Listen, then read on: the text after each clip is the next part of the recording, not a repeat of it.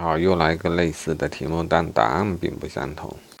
说是丙租了甲的房子，因为没有支付租金就被甲起诉了。啊，这里没细说甲的诉讼请求啊。好，我们姑且默认他是要求给付租金。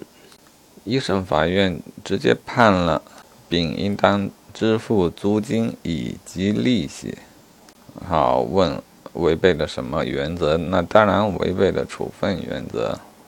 但正如前一题所说的，我认为违背了处分原则，导致新增了诉讼请求。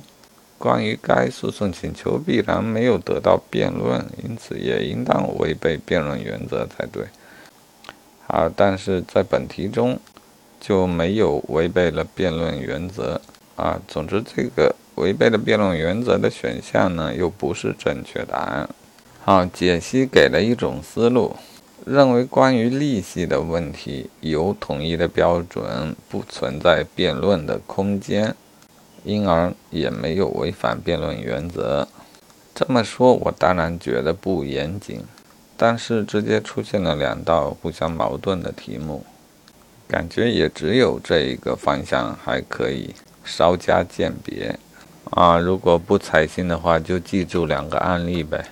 法院直接追加判了财产分割与子女抚养问题，他就违背了辩论原则，当然同时违背处分原则。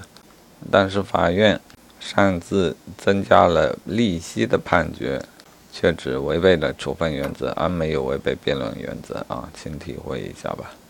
好，民诉的基本原则、基本制度，总共十七道对十道，正确率五十八点八。啊，原则类的题目应当多做体会啊。看起来有些时候原则类的标准并不清晰。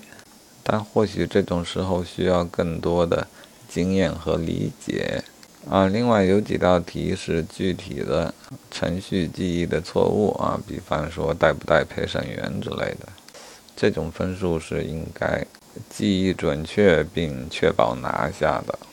嗯，本部分经过复习达到七十以上的正确率是应当的，但不知道够不够过法考。